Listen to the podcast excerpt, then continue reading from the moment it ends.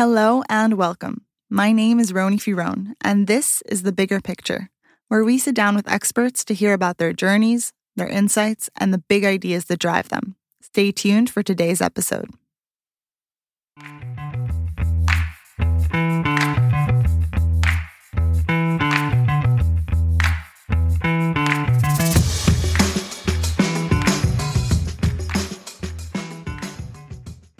In today's episode, I got to speak to Professor Ran Barkai, an archaeologist from Tel Aviv University.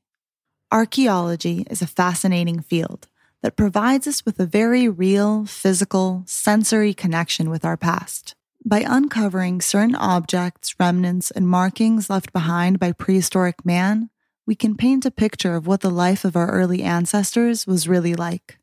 Each new discovery adds to this tapestry of history and the new technological advancements we have today help make our estimations of the past even more accurate.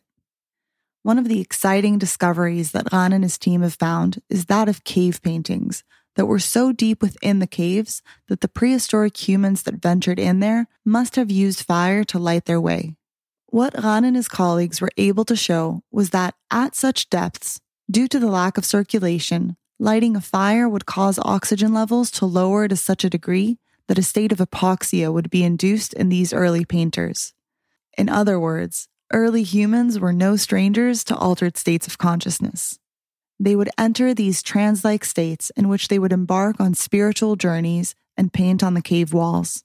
We spoke about the possible meanings behind these cave paintings and Ran's ideas on how these altered states of consciousness were intentional and deliberate and were used by prehistoric man to expand their awareness, call forth insights, and ultimately to find solutions to different existential problems they may have been facing. We ventured into some Jungian territory in this episode as well, discussing how, in the psyche of early man, there was much less distinction between the subject and the object, or the internal world and the external world. Early humans were most likely much more in tune with their environments. There always remains the question, though, of whether or not we're romanticizing the past and wishfully projecting characteristics onto early humans, such as their heightened awareness and respect for nature and strong sense of community.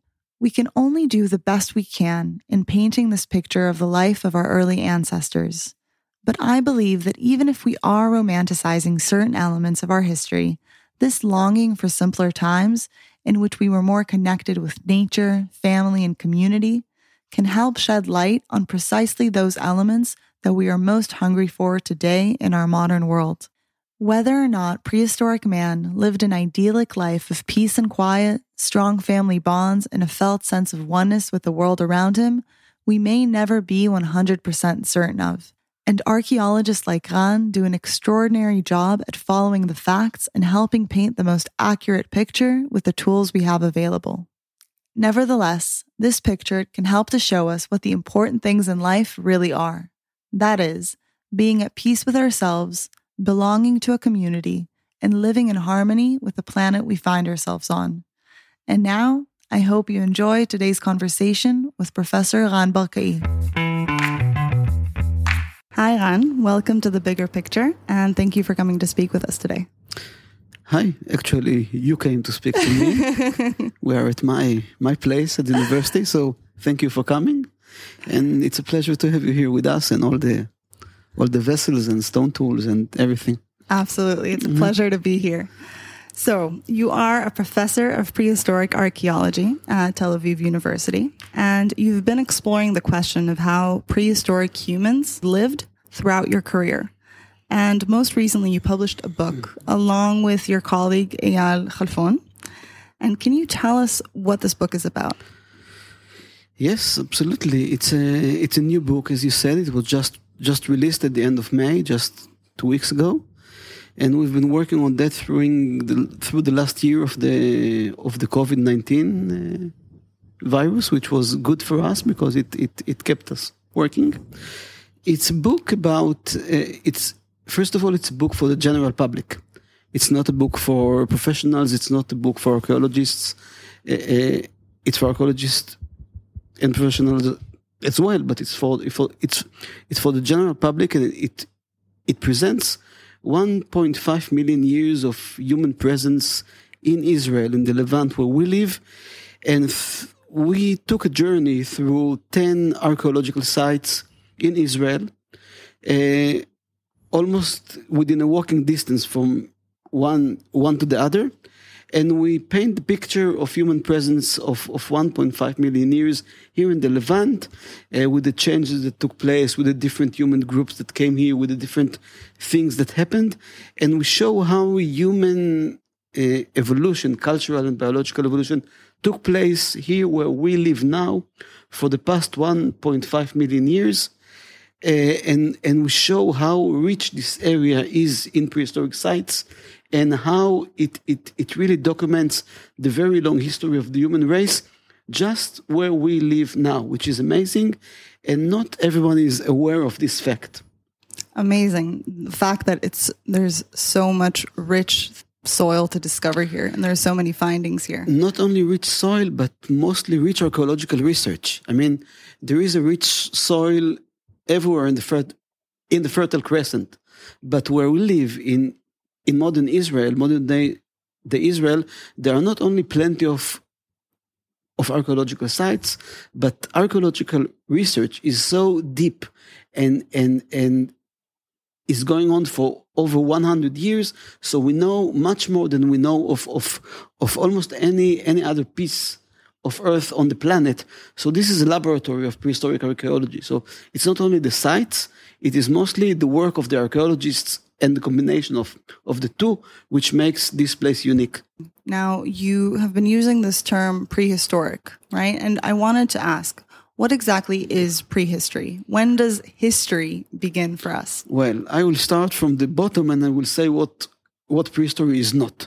It's not about the dinosaurs. Every once in a while, a student comes and he wants to study about the dinosaurs. Well, we don't deal with the dinosaurs. Well, maybe with human dinosaurs, uh, but, but not with, with real dinosaurs. Basically, prehistory begins when human, humans emerge in Africa about 3 million years ago. And it ends when writing begins, when human starts to write. And this happens in different parts of the world, but only a few thousand years ago. So prehistory has a long chronological range from the, from the appearance of, of the human race, which emerged out of some kind of chimpanzees or something, a missing link in between some million years ago and until humans began writing. History begins with written sources, and this happens here in the Levant about 5,000 years ago. So prehistory is everything between the beginning of writing and, and the emergence of, of the human race. Again, it encapsulates some, some 3 million years. In the Levant, about 1.5 million years, as far as we know now. Okay. And are you guys solely concerned with Homo sapiens, or are you also concerned with hominids beforehand? We we are concerned with everything which is human, and and the chimpanzees are a bit human human as well, but they don't live what we call material culture. Uh, they do, but but to some extent. Uh, we start when when the emergence of humans and culture begins, when humans begin to to produce. Uh, tools, stone tools, other kind of tools when they when when they first established what we call an archaeological site, and we're dealing with with all sorts of humans, not only Homo sapiens, but mostly with the with the early ancestors of Homo sapiens. Again, it depends on what period one one deals with. I was dealing uh, for many years with the Neolithic, which is a later time period. Of course, belong to Homo sapiens, but in the last 20, 30 years, I'm dealing with the with the ancestors of of Homo sapiens, mostly with a, with a with species called Homo erectus, which which was here before Homo sapiens. Now, I wanted to ask you, what made you fall in love with prehistory and archaeology? Well, it's it's it's it's an issue, uh, and and I tell I tell this I tell this to my students right away. I, I, I, I was always interested in history, in, in the past, let's say. The past always interests me as, as a young boy, I remember I was looking in encyclopedias and so on near my bed about the Romans and the Egyptians and so on, and uh, and, uh, and and and ancient things in Israel and so on. But I was not not particularly interested in in specific period or topic. Uh, and and when I uh, uh, finished my army service, and I decided that I want to go to to study something. It was it was clear to me that I want to study archaeology, without any particular explanations. My parents were very much disappointed with me of my choice. They didn't understand uh, why why I'm doing that, regardless of the fact that they knew that we spent a lot of time outside hiking, and I was always interested in in stones, and I was always finding stuff since my early childhood. So for me, it was natural. For them, not. So, but but but. Uh, uh, as a matter of fact, my main interest when I came to study was the pyramids. I was fascinated by the pyramids, the pyramids in Egypt. Uh, I went to Egypt before I before I began to study and and and and watched the pyramids for for days and everything that had to do with ancient Egypt and so on. So my my my major concern was in the past, and my and my focus of interest when I started was was the pyramids in ancient Egypt. So I came here and studied about ancient Egypt and the pyramids and hieroglyphs and so on, and it was very interesting. But as soon as I came into this specific room where we sit, and I took the class of prehistoric stone tools, and prehistoric stone tools were spread on the table, and we were touching them and learning about them, it was clear to me that this is what I want to do. I had a special connection with stone tools, with flint tools. When I touched them, when I when I when I when I analyzed them, it was it was love at first sight or or sense. So it's something which goes beyond the uh, logic, I guess. But but uh, as soon as I started touching, learning excavated stone tools, I realized this is what I want to do. I realized that that that it speaks to me in a different way. I can I can understand it. I I I, I can sense it. It's a it's a central thing. So I came here for for other purposes, but as soon as I came across stone tools, it was clear to me from first touch that that this is what I want what what I want to do, and I had uh, I was a good student, and I had propositions from other fields of study in archaeology, but it was clear to me that I want to do prehistory. So, so amazing. I think there's something, you know, you said it goes beyond logic where when you find your passion, it isn't exactly a rational event. There's something in it that just calls to you and you know it all of a sudden. It's even not a passion. I mean, it is, it is, it's, as I said, it's something sensual. I, I sense that there's something there which I can understand beyond logic, beyond academy, beyond. Uh, uh, um, and there's a direct sensory connection to the past in a way, right? Through these absolutely, tools. Absolutely, and I and I realized very early that that the that the information which is hidden within the stone tools can be available to me uh, in a scale which is which is different than than than other things and and other people. And this goes until this day. I mean i mean there's something special in the connection between me and stones. And and and, and it goes beyond the beyond logic or or beyond the learning or, or it's in addition to that. So so in this room i found my my not my destiny but but but the material which i got i got connected to Beautiful. Now we we spoke of stone tools. One of the things that you guys have been looking at is how stone tools have been evolving throughout history in terms of the the different uses and functions that the stone tools served, right? So one of the things that you found is that humans from over hunting, we have basically made megafauna, very large animals, for instance, elephants. We've made them go extinct, and you can see this from the development of stone tools. Well, it's a it's a it's a complicated issue. Uh, first, we are hesitant about using terms like evolved or developed because why? Because in our perspective, this is a kind of, of, of a moral judgment that we that we put on early humans. So we we we rather used more more uh, uh, neutral terms like changed because there's no uh, no argument that stone tools change with time. Uh, it was it was used to be conceived as a development, but I'm not sure this is the case, and I'll explain why. First of all, we should start and say that that according to what we know, humans started using stone tools uh, uh, during the process of of a change from from apes to humans, and it goes hand in hand with a change in diet. Once humans went uh, uh, down the trees and lived in a savanna-like environment, they moved to walk on two legs, and they changed the, their their diet with the with the diet available in a in a savanna. Uh, in concert with that, they uh, uh, went through all kind of changes. Mostly, their brain grew bigger. They their hands became free because they they they walked on two legs, and they started to started to uh, to manipulate stone in order to make stone tools, and they made stone tools in order to process uh, uh, process animal carcasses. So this is when when all started. This this this uh, this connection between human human anatomy, human diet, and human technology. So it started some three some three million years ago in in in Africa, and it changed through time. And these these changes are documented, but are hardly understood. They are mostly understood as a process of development leading to Homo sapiens. But this is, in my view, part of the human uh, superiority complex or the sapiens superiority complex that we have. We believe that we are the we are the crown of creation, and everything led to us, and and everything on the way was steps leading to us. I think that when you look at prehistory through deep time, you see a different picture. You see human species which were not inferior to us and had their own lifestyle and they deserve their respect.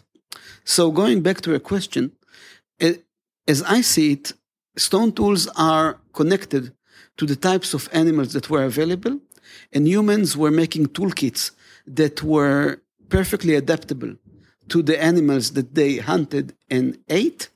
And I see the changes in stone tools as a reflection of the changes in animals that were that were available to humans that were living in this particular place. And we know that there were changes in animal availability as well, in tandem with changes in the stone tools. But unfortunately, in archaeology, uh, finds are divided between specialists. And one person studies flint tools or stone tools, and another person is studying animal bones. And in rare cases, people put these data sets together. When we put these data sets together, we try to provide an explanation for the changes in stone tools, which are not directional towards being better, but could be explained as a better adaptation to the animals that were available at that time. This is a long explanation to your question. So, so we can suggest, we suggest that these changes could be explained by the extinction of different animals in different time, meaning that people were dependent on a specific animal taxa. Once this animal taxa became extinct or disappeared, we don't know exactly why, but we believe that humans were a major agent in the disappearance of these taxa. People had to change their, their the toolkit to fit the next big animal that was available. So we so we suggest a correlation between the animals that people hunted, the the the disappearance of these animals, and the changes in stone tools. Okay, so there's something in that what you said. The fact that we modify our environment and then have to evolve or to change and to better adapt to this modified environment. That kind of resonates for me with what's happening today, right? We have developed all sorts of technologies where we're not quite, um, we haven't, throughout human evolution, we haven't really been adapted to deal with this information age, for instance. And there's almost a call to to evolve in that direction now, right? To better adapt to our environment. And there's from from what you were saying that that this basically is a pattern that has been around forever uh, in human history. I believe so. I believe so. But again, it's a matter of pace, and and and and and the scale of time means a lot. Uh, uh, basically, what what I what I think, what I believe is, what I claim is is that actually people were cutting the branch they were sitting on uh, as as the human race began began its its its appearance on the planet. We are a derived ape, and we are different, and we behave differently, and people. From the beginning of, of, of time of the human race, as I said, as I said, were cutting the branch that we're sitting on uh, very, very slowly at some periods, uh, much faster now. But yes, we are modifying, we are modifying our environment. We are using the environment to a scale which is which the environment cannot regenerate. And again, this was done since human appears appeared on this planet, but again in a different scale. There were there were there were periods where where the planet could sustain human existence to some extent, but each and every time, like cycle, like history history repeats itself, every once in a while there was there was a drama. There was a, a, a, an end to the previous mode of adaptation because uh, something went out of out of use.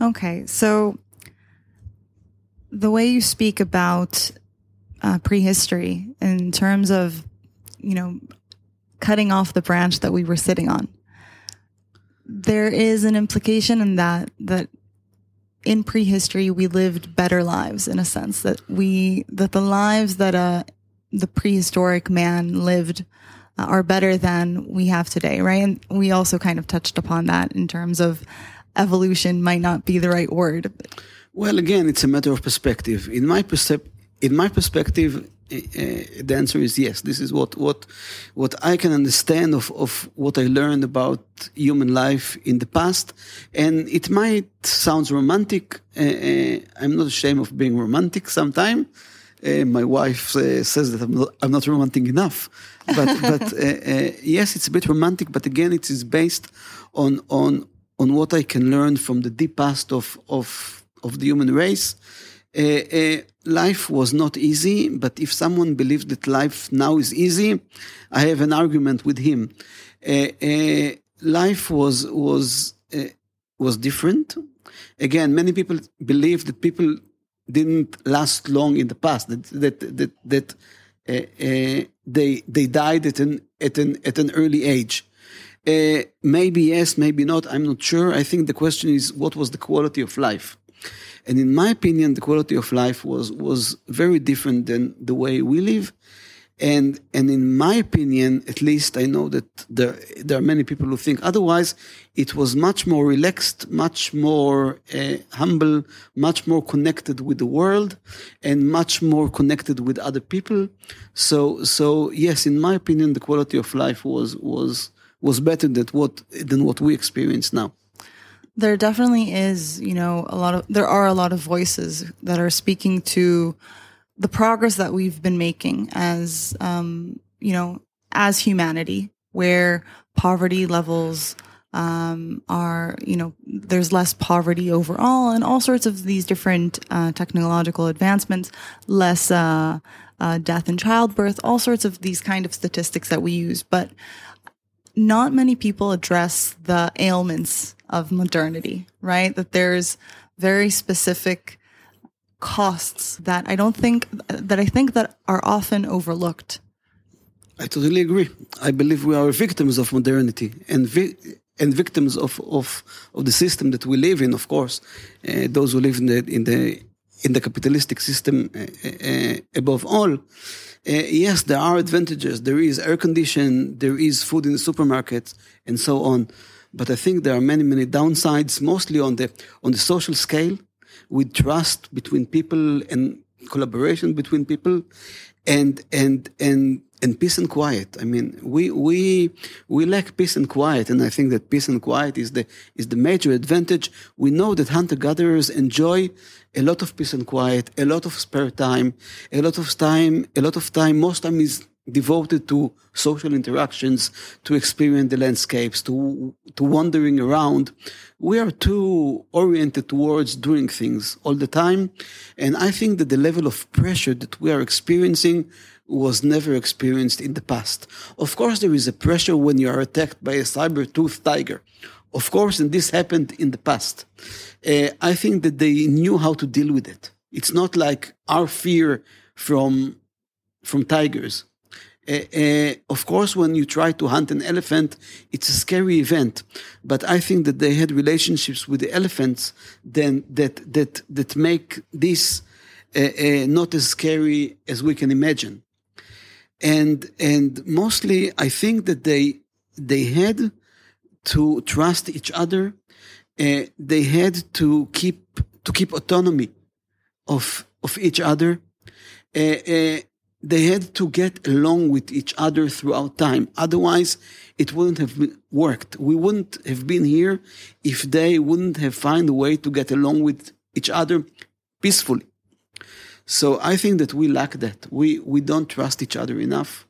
We trust only only ourselves or, or the or the machines that we invent.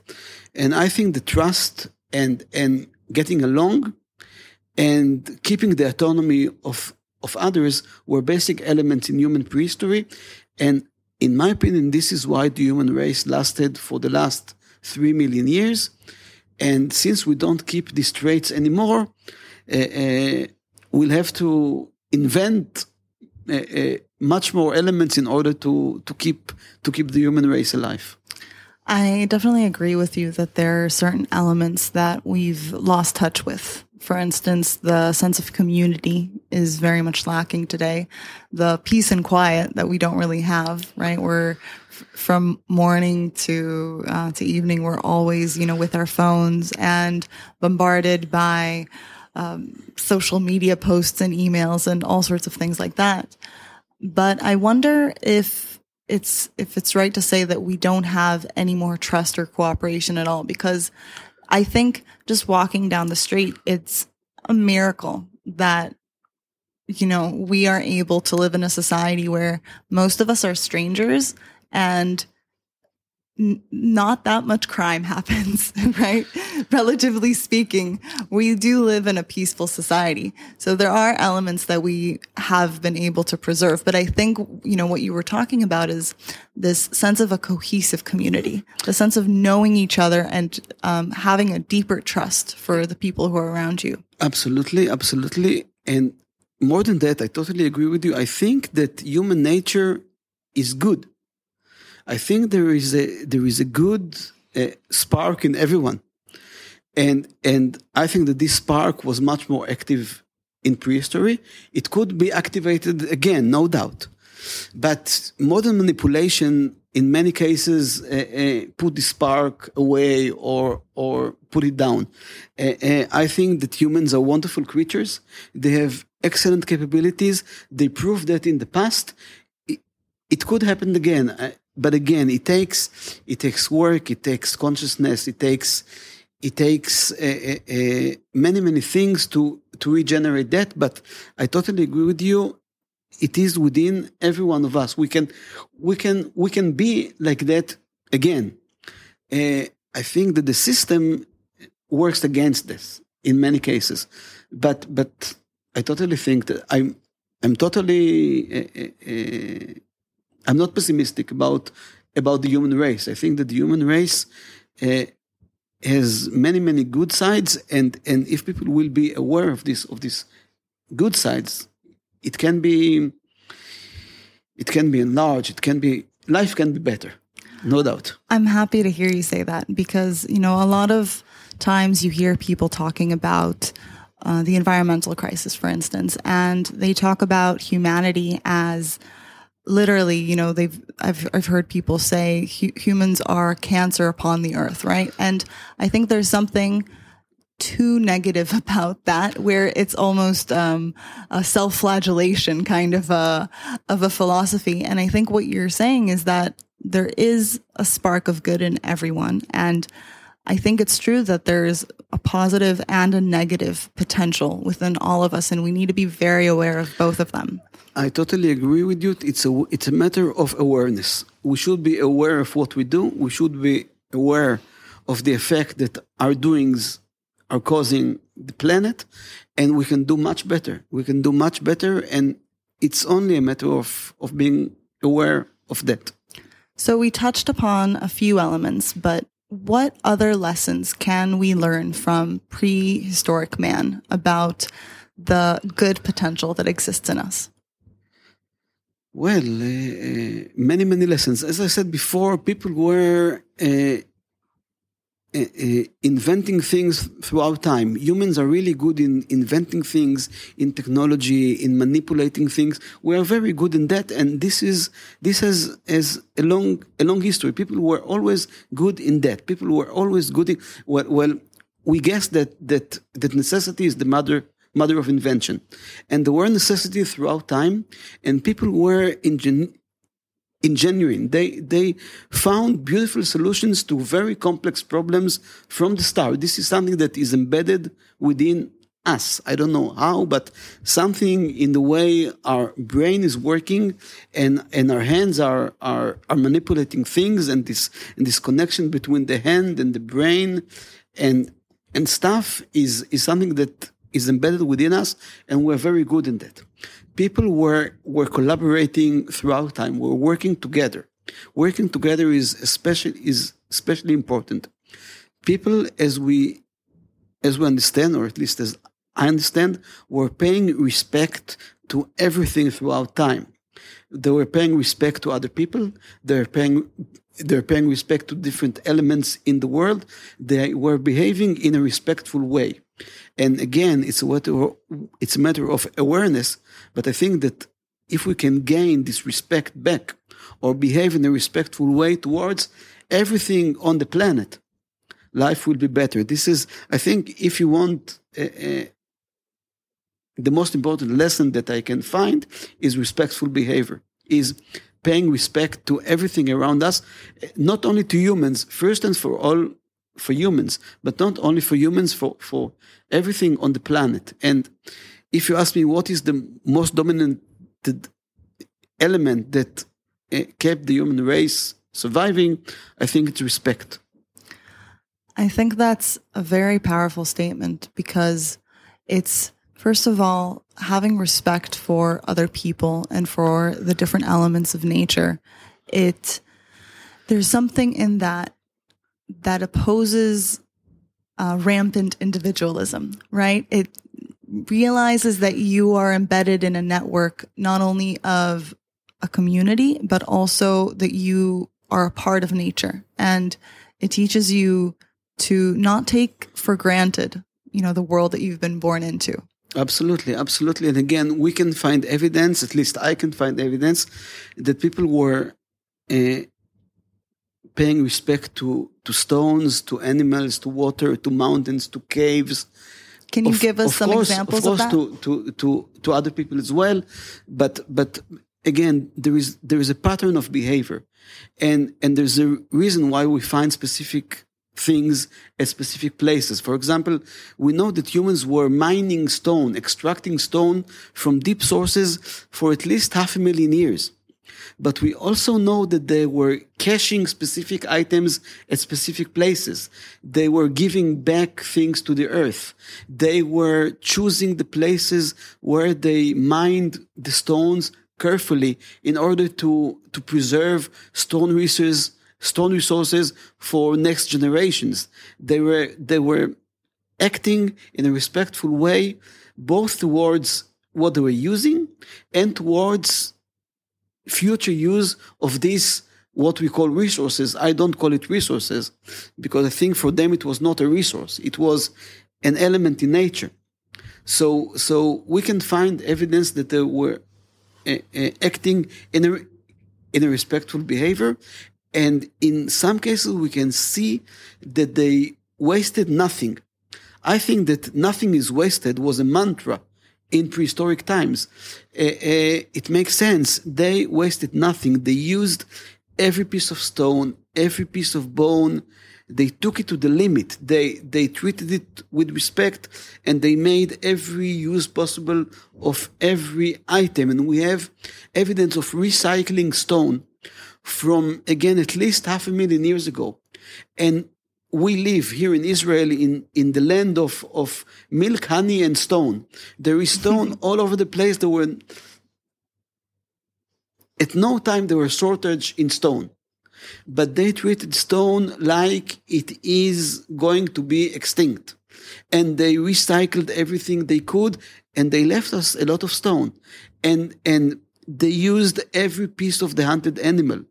And again, this was done at least in my opinion, on purpose, because they because they because they respected these elements that they were dependent uh, upon. In this case, mostly stone and animals, and and they, in my opinion, they had a sense that they are using these elements maybe too much. They wanted to to preserve it for for for long. Mostly, I believe they wanted the world to keep on existing the way they know it. And in my opinion, nothing is wasted is a major element in this in this context. And in our modern time, we are we are very far from nothing is wasted. We waste so much. Right. And I think that comes from a disconnection with reality in a sense. We're disconnected from nature and we don't, we're very removed from the sources from which we get all of our supplies, right? Everything that we use on a daily basis, we don't really realize where it's coming from. Absolutely. And what is the cost of it and where and where it came from and and, and even if you try to explain this to people, this is very difficult.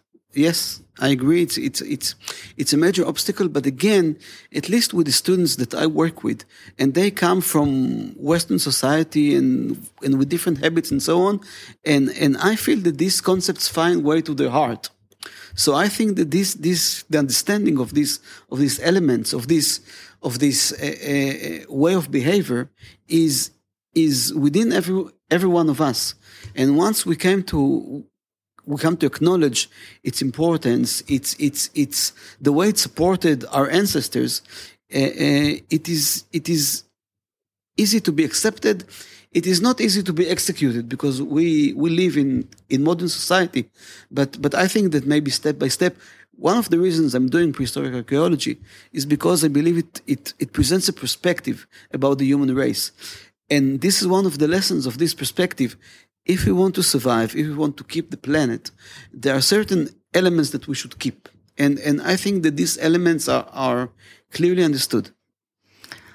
I think one of the things that you said before of the fact that we are able to advance technology and to think up, you know, new new tools and new uh, new ways of being, where there's an important distinction there that we made before that it's not always necessarily progressing in a positive direction and we need to be very conscious of the direction that we're we're evolving towards right? Or the kinds of technologies that Absolutely. we're developing. As i said we we went maybe one step too far. If i said before that that necessity was the mother of invention and we find in in prehistory times where conservatism was the name of the game people didn't change much throughout tens of thousands of years. And these are periods of prosperity. These are periods where human, where human adaptation was perfectly fitted with the environment. So I believe that in the past, people stayed with anchors that worked. And once there was a need, they changed. In modern times, change is the name of the game. In, in, in many many aspects we change for the cause of change i mean if something is not changing in technology we feel that something is wrong we champion progress as if it's the virtue, the ultimate virtue. Absolutely, and and and we have the feeling that if we don't feel this progress happening within our lifetime, within our daily lifetime, something is wrong. And in prehistory, as I said, conservatism or people or periods of time when things haven't changed because they were perfectly fit with the needs, these are periods that we should learn from. And, and we shouldn't champion only progress and only innovation. We are good in that, but we should keep that to times of need. This is my opinion. Uh, but, but, but again, I'm, I'm, I'm considered a kind of a dinosaur in this respect. I wanted us to talk about one of your other findings where you guys looked at cave paintings that were very deep in the cave, which meant that the prehistoric humans had to be using fire in the cave to see. And that would mean that from the smoke, they were oxygen deprived. So, one of the conclusions that you guys made from that is that they must have been in a state of hypoxia, right? In an yes. altered state of consciousness. Absolutely. So, can you tell us a little bit about that? Well, again, it's a it's a long story. Uh, uh, in some parts of the world, prehistoric people were painting paintings or making depictions within caves. Uh, this happens mostly with with Homo sapiens. It started about 40, 50,000 years ago, and it was always considered only only a quality of Homo sapiens, which was which was artistic, which create museums, which done something that people have not done done previously. Most of these depictions are within deep and dark caves. And no one has really dealt with the question why Homo sapiens were doing these depictions in deep and dark caves. Most scholars were satisfied with the fact that it's only Homo sapiens. It's very beautiful. It's very nice. It's a symbol of, of us. We were artists. We had a touch with with with with uh, with uh, symbolism and museums, while while other people too, uh, while earlier people had not. And this is the basic concept even until now. We approach this, this issue from a different angle that has to do first with the connections with people and animals, because most of these depictions are depictions of animals, which were depicted within deep and dark caves, mostly large animals, mammoths, uh, rhinos, uh, buffaloes, uh, uh deers, and so on. Uh, so I'm interested in, in the relationships between people and, and, and animals for a long time. And I'm interested in the relationships between people and caves for a very long time because as you as you mentioned uh, we work under the assumption that that people were connected to nature in a different way than we do so we see caves as portals to the underground in many indigenous societies nowadays, and not only indigenous societies, if you will think about, about religious societies nowadays, they have a special connections with the sky or with, or with the world beyond. So we work under the assumption that prehistoric people were, had special connections with, with the worlds underneath, with the underworld and the world beyond. And we see through a lot of studies that we went through, uh, we see caves as, as a portal, as a gate to the underworld, to the, to the, to the world beyond. So we connected these elements, uh, uh, animals, cave, and prehistoric people, together with our study of the use of fire, which is another element which is important. We haven't talked about that, but but the human love story with fire is again is a is again a, a, a very a very a very interesting subject. So we're studying human uses of fire within a cave. There is a cave that I'm excavating. It is called Kesem Cave. And, and at Kesem Cave, there are evidence for the early, earliest use of fire for roasting meat. It took place 400,000 years ago in the Levant, here in Israel. But this is, this is a different story. I'm just explaining how we combine all these elements together. And then we realized that in order to make these depictions in these deep and dark caves, people had to use fire. And there were actually evidence of the use of torches within these caves. So people entered these caves with torches in order to make these depictions. And they went to the deepest, darkest places of the caves with torches in order to make depictions. We realized that the use of fire reduces the amount of oxygen within a cave. So we stimulated the use of, of, torches within these caves, and we reached the conclusion that it reduces the amount of oxygen to a level which caused hypoxia in this case, which is altered state of consciousness. Altered states of consciousness or trance or whatever you, you call it are universally used among indigenous societies in order to get connected with the different parts of the cosmos. So we suggested to put all these elements together and suggest that these depictions were created as a consequence of altered states of consciousness, which were, were, were purposely conducted within these caves. We believe that prehistoric humans were capable of understanding everything at least as good as us or maybe better.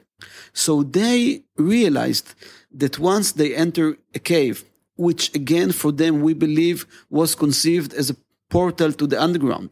That once that they entered caves with torches, they went through an altered state of consciousness and they became connected with different realms of the world.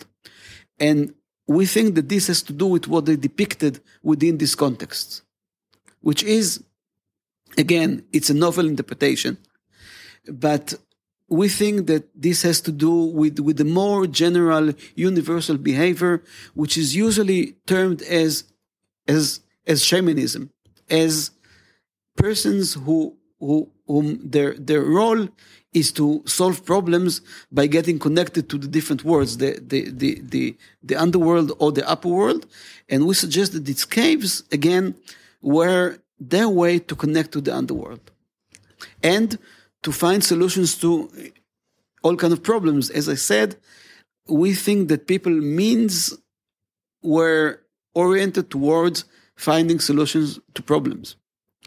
Incredible. Incredible. There's a lot of things in there that I'd like to touch upon.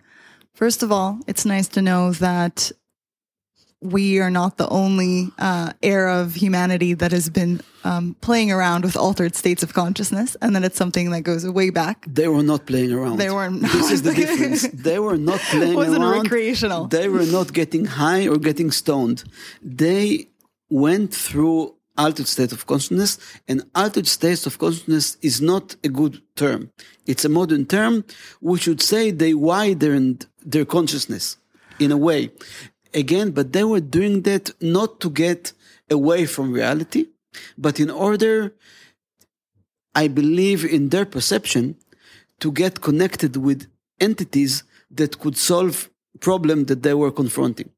Okay, so there's another thing in that where you said it, we shouldn't call it an altered state of consciousness, and I agree. I think for them experientially, most likely it was literally entering a portal, right? Because there is the physical change of going deep down into the cave with the fire and the complete change in consciousness.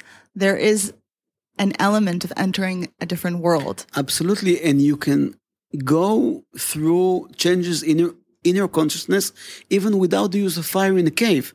Once you get isolated, you get deprived from all your senses. Uh, like, may, sensory deprivation tanks that we uh, have today. Absolutely, absolutely.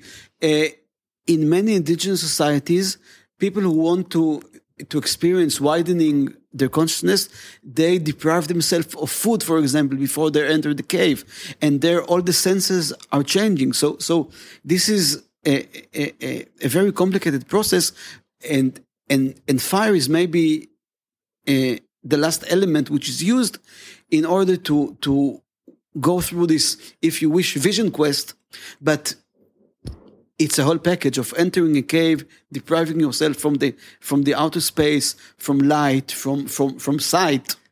Uh, it's the set and setting, if you will. It's entering a different world. Right. Absolutely. And I, and I want to return to the problem solving element, but from everything that we've been talking about, this very much relates to me to Carl Jung's work on on the evolution of consciousness really and his his view of what he calls primitive man right and we'll, we're going to call prehistoric man. Absolutely. That one of the things that he noted is that the psyche of the prehistoric man was very much externalized right? There wasn't so much this distinction between subject and object that we have today. And that they're part of, you know, what you're saying about this connection to nature, to the world around us, to the people around us, that there was something that was less separate between us and our experiences and the world around us. I totally agree.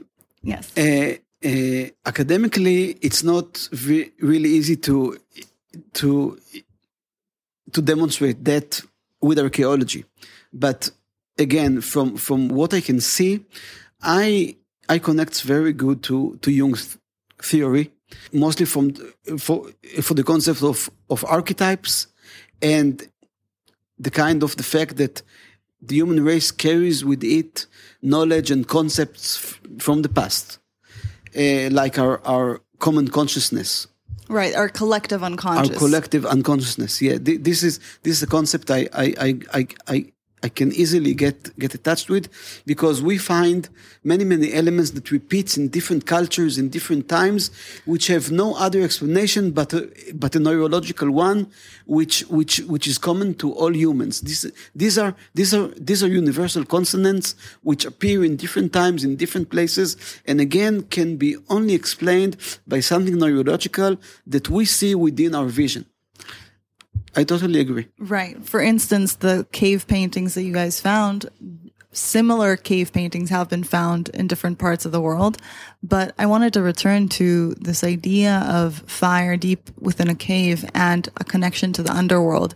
And you, when you realize that these things go way back and have repeated over um, such vast periods of human history, that you it's it becomes very clear where this idea of heaven and hell came from and the way we depict it right? Now there is the the obvious issue of um, the positive element of heaven and the negative element of hell and we're not going to go into that but just the symbology of it just the the picturing of of these landscapes.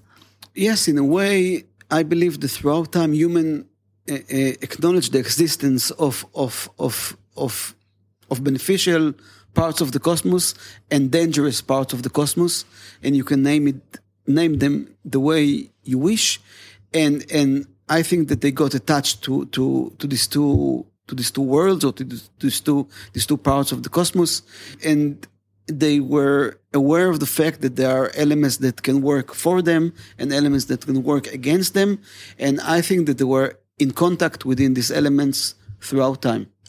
Now, I wanted to return to this idea of problem solving and using these shamanic states to to widen our consciousness in order to be able to first of all there's there's a few things that happen in an altered state of consciousness where you are per- perceptive to more information than you were previously and also you're able to put together information um, and consolidate information in a way that you weren't able to previously to to f- come up with novel solutions. Is there is there anything else in this experience that you think helped them problem solve? Oh there's a lot there's a lot but i'm not I'm, I'm not sure that my consciousness is is is is ready to to comprehend all that. I think that at least my consciousness is is too narrow to really understand that I can tell you that from what we learn about about indigenous societies and about people who who experience widening their consciousness today is that these things that you mentioned uh, are happening and people within their mind are able to get attached to to different uh, knowledge to different solutions to different things to understand things better. Again, I know it it sounds weird to to those who are not aware of that, but I think that within our our, our box, within our mind, uh, there are many more possibilities than what we are using, and I believe that by widening their consciousness, people were able to get attached to areas in their mind and maybe in, in, in other realms that, that we are not attached to. I know it sounds a bit psyche, but, but uh, uh, I truly believe uh, this, this can happen. And, and I believe that we're doing that. Indigenous societies are doing that even until today for again solving all kind of problems starting with health issues and ending with with making rain and and finding all kind of solutions to all different problems. And if you believe the stories and i believe the stories it works. So there are, there are other ways to solve problems than the way we are using. And and i'm not advocating advocating using a, a, a, using materials that will uh, expand or widen your consciousness i think this is this is doable even without that right. And i i wanted to to answer that idea of you know it might sound a bit psyche but i think there's first of all something about altered states of consciousness that there's an inherent mysteriousness that's built in because you're connecting to things that are usually um, inaccessible to you, right? You are supernatural, if you wish.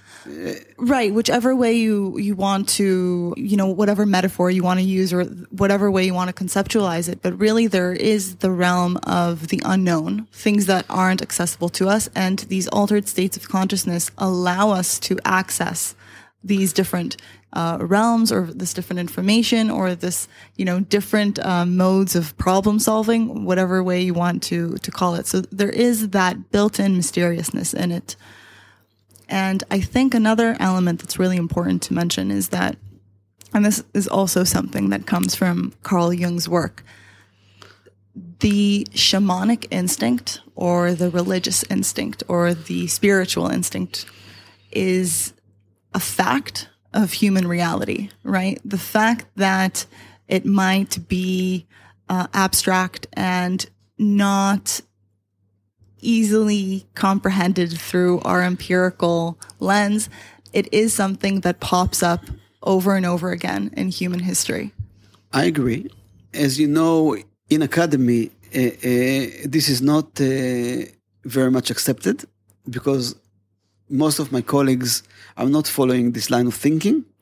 Uh, uh, of course, there are religious academics which, which again find find uh, find solutions in, in, in other places, but most academics I'm I'm familiar with are non-religious, and are working under the assumption that there was there is nothing beyond our understanding.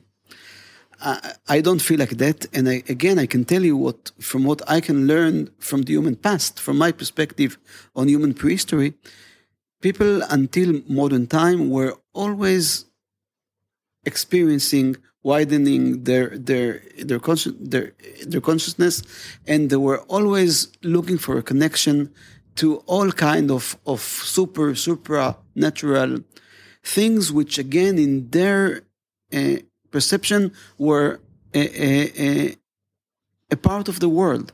And again, for example, we when we excavated Kesem Cave, we found a wing of a swan, which was brought to the cave 400,000 years ago. And this wing of a swan had cut marks on it. And this is a part of a swan which has nothing to eat on it. It has only the feathers. So it is clear that 400,000 years ago, people brought a swan or a swan wing to the cave and extracted the feathers from the wing. This is clear.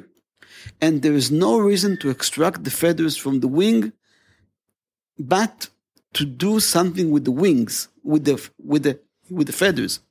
And feathers and birds in general are a connecting agent to the upper worlds in all cultures, in all time, throughout time people always wanted to fly up high and to reach the skies again in order to get attached to the entities that they believed uh, were uh, uh living there. So we have evidence at Kesem Cave 400,000 years ago that people went for the feathers of a swan. And again, there is no practical reason to go for feathers of swans, and there are a, a plenty of archaeological evidence throughout time that demonstrated that birds and especially uh, feathers were an element to get connected with the entities which were up there. So if you uh, follow closely archaeological research, you can demonstrated that elements of shamanism were were present there throughout time. Amazing. This also this idea of, you know, the feather and the bird and being connected to the higher world. There's also something that relates to this externalization of our psyche, right? Where I think the symbology of a bird or feathers as being connected to flight or to transcendence or to spirit, for instance, air is something that was very much a part and parcel of their uh, their experience, the prehistoric humans, that we have almost kind of internalized the symbology. Absolutely, and again, this this connects very well to the respect I was speaking about before, because every piece of the cosmos, even stones, I go back to stones. Stones were were respected because they came from the bottom of the earth and they were in their conception the earlier earlier earlier uh, inhabitants of the of the planet. So for them this was this was a connection to the to the earlier worlds and to the underworld and so on. So so birds the same and and and, and other animal taxa and trees and water and mountain peaks. I mean we found extraordinary archaeological evidence at mountain peaks. And again, there's no other reason for getting attached to to to the higher parts of the world. So it's all one big parcel, as you say. Now, I wanted to ask, why do you think they were depicting these larger animals specifically? Well, I will start by saying that there's no explanation why. And many of my colleagues claim that we shouldn't ask ourselves why. I mean, many of my colleagues say we will never know the answer. And, and I find this a bit radical because if this is the, the end, we'll never know the story. I'm not interested in the details if there's no ability to know the story, what is behind it. So, so I'm looking for an answer to the question why. This is the question that, that, that is at the base of my interest. Uh, uh, I'll tell you a long story short. Uh, I work under the under the assumption that they were depicting the animals that were disappearing from the world. I mean, uh, there was a time of crisis. We know that about forty thousand years ago, there was there was the fifth mass mass extinction. Uh, larger animals were disappearing from the world. Uh, mammoths, rhinos, uh, cattle became less and less available. And I believe that they were they, they were confronting a, a, kind of a crisis when the animals that were that they were dependent upon for survival for hundreds of, of, of thousands of years were disappearing from the world or becoming uh, in short supply. And I believe that they went to the deepest parts of the caves in order to get attached to the underworld, which is the place of prosperity where things come from, like water, like animals, and so on. And I believe they went there in order to cry out loud the disappearance of these animals in hope to regain them, to, to make them come again. We know, for example, that they were extracting animal bones within cracks at the depth of the cave. At the depth of the cave, there are cracks, and these cracks are, are conceived among indigenous societies today as as entry points to the to the world beyond to the to the underworld to the netherworld. And i think they were looking for a place to convey the message. We lack these animals. We know that at this time they were no longer hunting and processing this kind of taxa because they were not around anymore. So at least in my vision i vision that in their wide states of consciousness, they were visioning these kind of animals which were non-existent anymore, and they were depicting them on the walls of the caves, and the wall of the cave was considered as a kind of a veil, as a kind of a, of a, of a curtain in between them and the netherworld. And in my opinion, they were depicting these animals in order to send the message to the place where this animal came from, send us more, or, or we lack them.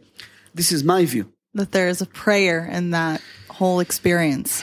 maybe not a prayer but but a wish. Or, or listen many many indigenous societies have a concept which is called the master of the animals.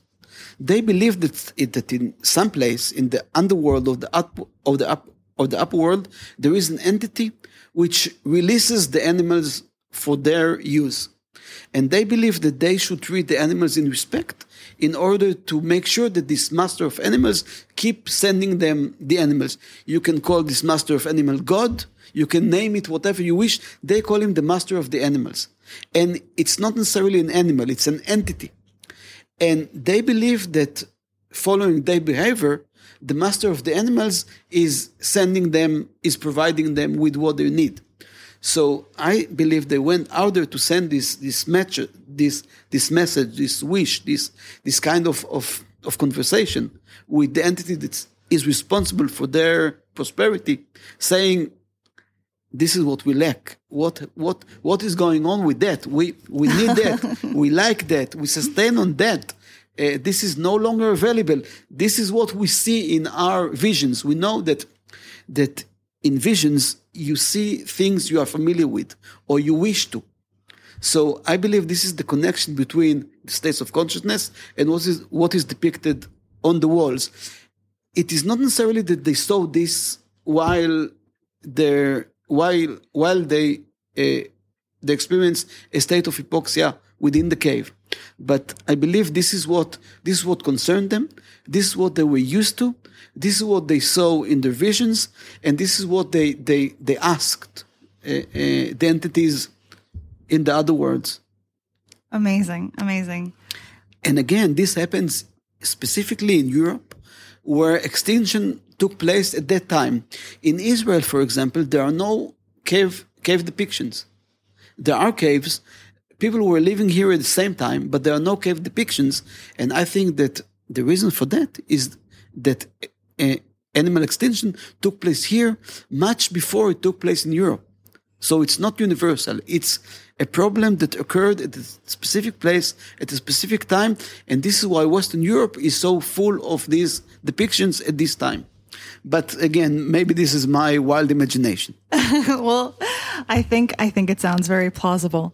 Um, I wanted us to shift gears a bit and to talk a bit about the Paleolithic diet. And from your findings, what do you think the prehistoric man uh, existed on? Well, I don't have to think about that. I mean, this is this is quite clear.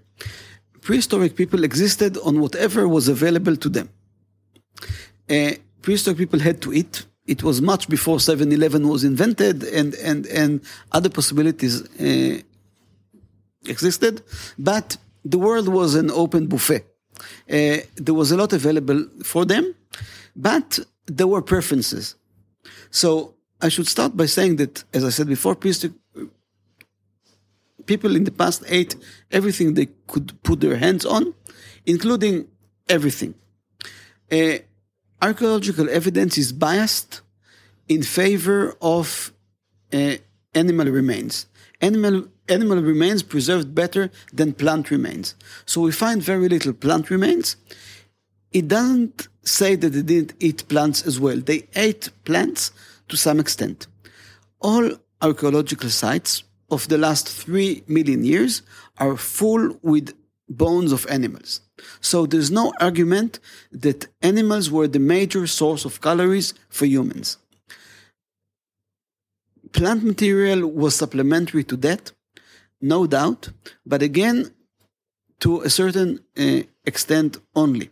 We are again working under the un, under the under the assumption that stone tools were used mostly in order to process animal animal carcasses in order to extract calories from animal carcasses.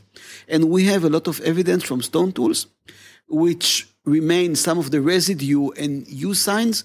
And we can show, and we have shown, and this was published in very good journals, that most stone tools were used to process animals. So we believe that most of the calories that people gain in the past were from animal sources, uh, from meat, but mostly from fat.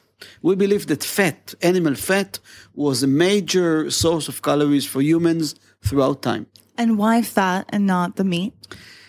First, some people say that fat is tasty. I would agree. Uh, uh, fat is the densest energy source in nature.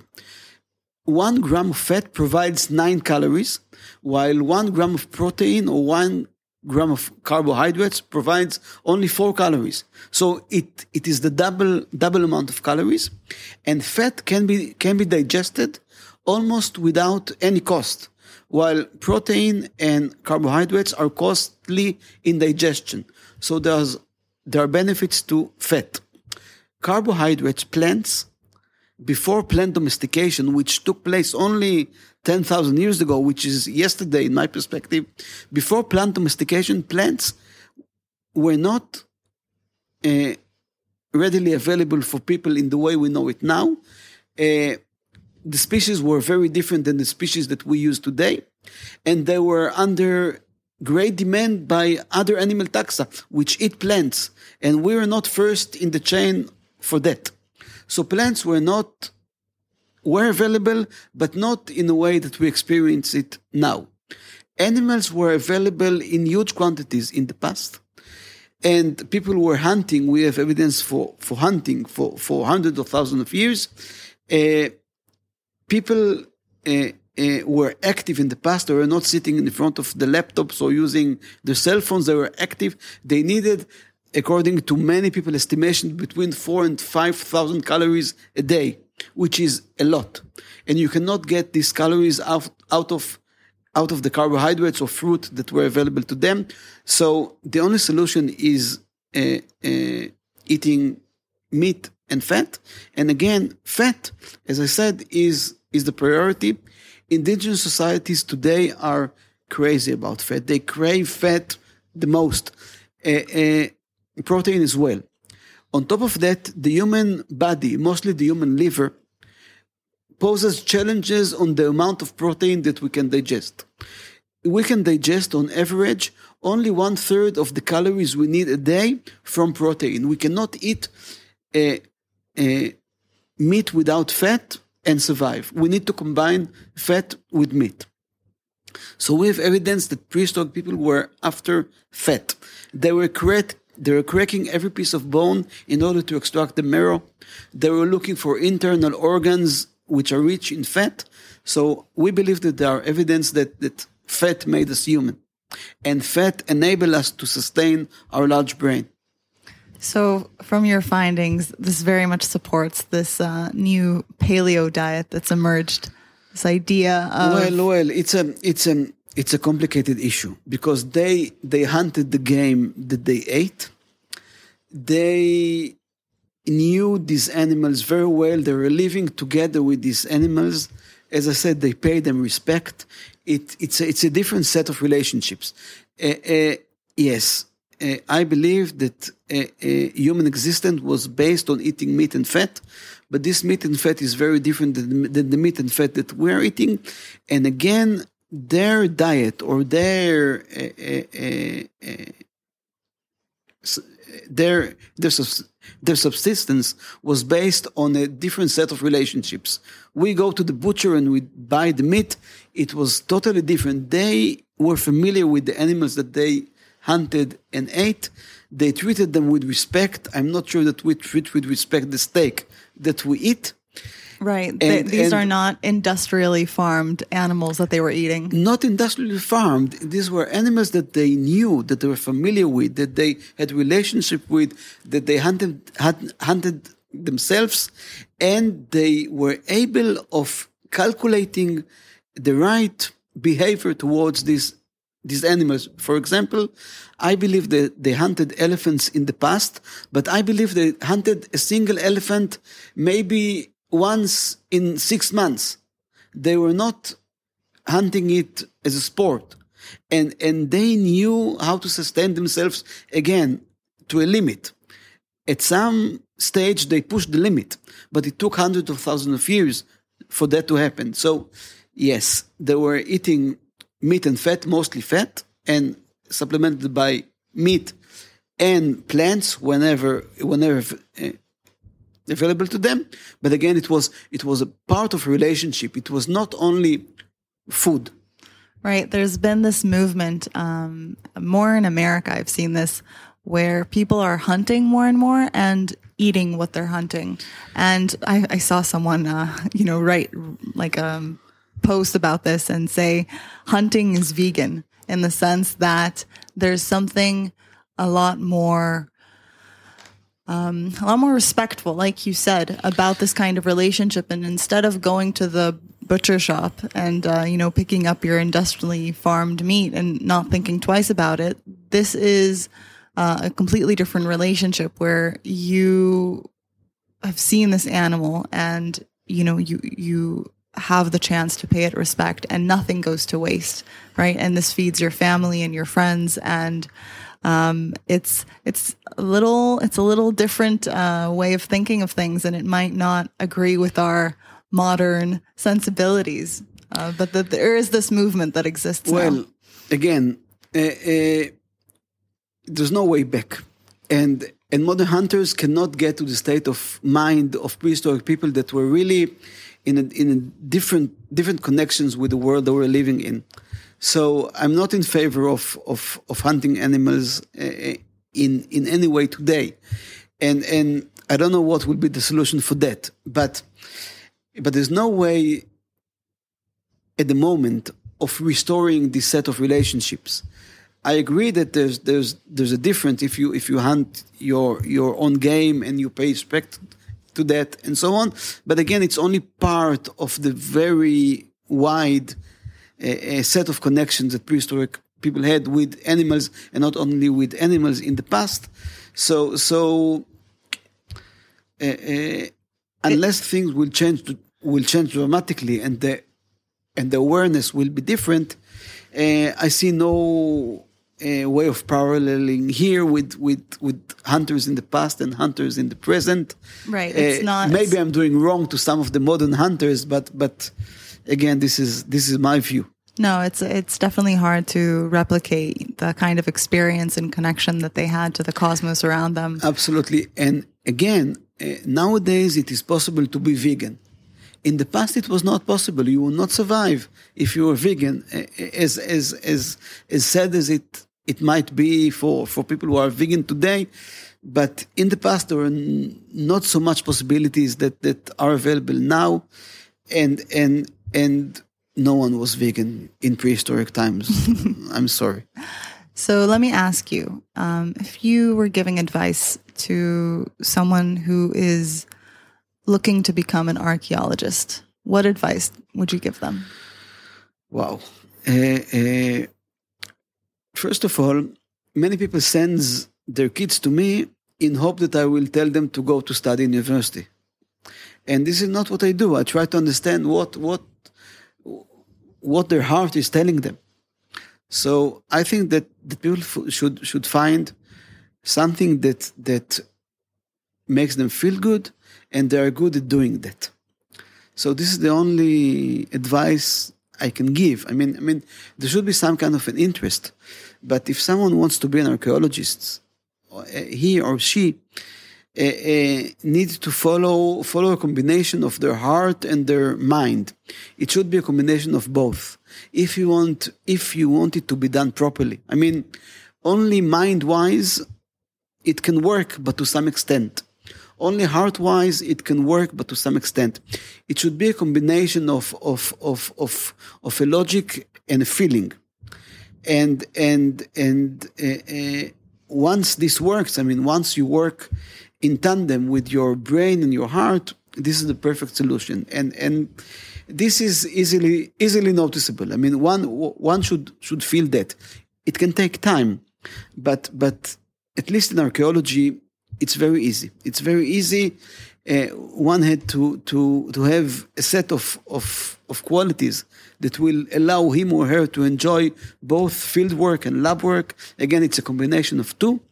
But, but again, the combination of the mind and the heart is, is, is really important. Beautiful. And if our listeners today were to take one message away from our conversation, what would you want it to be? Well, uh, first that that that uh, uh, that the past is the is the source of, of, of our knowledge. And we should look to the past in order to understand where we stand because where we stand now is a consequence of what happened to the human race in the past. Everything we think is about human nature is not human nature. It's human practicing uh, all kind of adaptations in the past. So the way we, we perceived ourselves now could be understood if we look to the past. So the past is, is, is a portal to understand our present. And there are very uh, uh, important lessons as we, as we discussed today that could be taken from the past. And again, if I should uh, choose one, it's respectful behavior towards everything. Amazing. Amazing. Thank you so much for speaking with us today. My pleasure. Thank you for listening. For everyone out there listening, thank you for tuning in to the bigger picture. I hope you found this conversation interesting. You can find us on all podcasting platforms, wherever you get your podcasts. Make sure to hit subscribe to stay up to date with the latest episodes. My name is Roni Fironi. This is The Bigger Picture. And thank you for listening. Till next time.